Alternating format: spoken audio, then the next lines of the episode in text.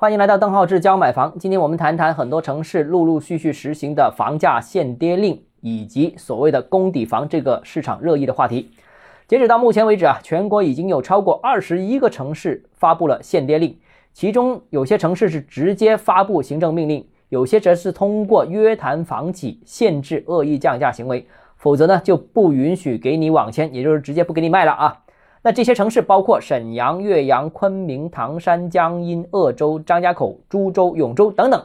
那除了沈阳和昆明等个别城市之外，绝大多数都是三四线城市。大家可以通过这个看到中国楼市整体下行的一个格局，三四线城市非常低迷啊。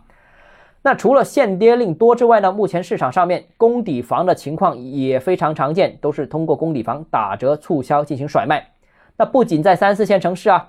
这个包括广州、厦门、成都、南京等等这些一二线城市都出现了大量的这个公底房这种情况。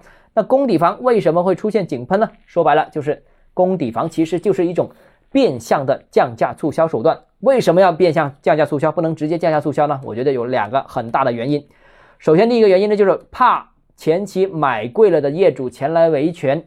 那这种情况前几年是非常多见的，几乎所有的商品、所有的投资品买贵了都没人或者说不可以回头追溯的。但房子这个东西都特别奇怪，总有人以各种原因要求降价的楼盘予以补偿，而主管部门对这种情况总是轻描淡写，所以一年一年的积累导致了现在这种情况成为了市场的一种潜规则。在某些人眼里啊，买了房子就。只能涨不能跌，跌就闹啊！那楼盘有公底房，这个就可以有了一个挡箭牌，对于这种降价促销呢，就方便了很多了。那降价的时候，可以售楼部卖一个正常的价格，然后通过中介再卖另外一种特别便宜的打折促销力度比较大的公底房。那这样前期买房的业主如果来到售楼部的话，你可以名正言顺的跟他说：“哎，我这个房子没降价，还是以前这个价格，旁边卖的不是我们的房子，是我们。”这个公抵房，这个工程款，呃，我们这个拿房子抵，那是给了施工单位，施工单位卖的和我们没关系啊，就有这种说法。那除此以外呢，公抵房呢也是地方绕开地方限跌令的一个工具。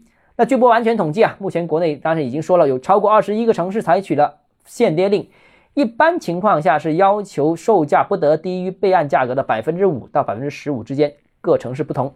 那有些城市或者地区呢，房价的实际跌幅是远远大于这个百分之五或者百分之十五的。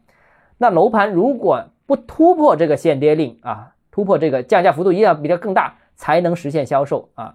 降不到就卖不动，降得多，政府又限制，又要这个禁止网签、禁止销售。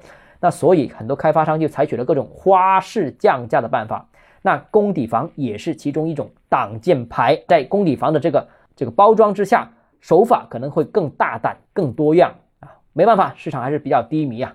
当然，政策已经开始扶持楼市了，我相信楼市在未来的这个半年时间里面会完成这个筑底。我相信最未来的这个三四个月时间，应该也是抄底的最好的时机啊。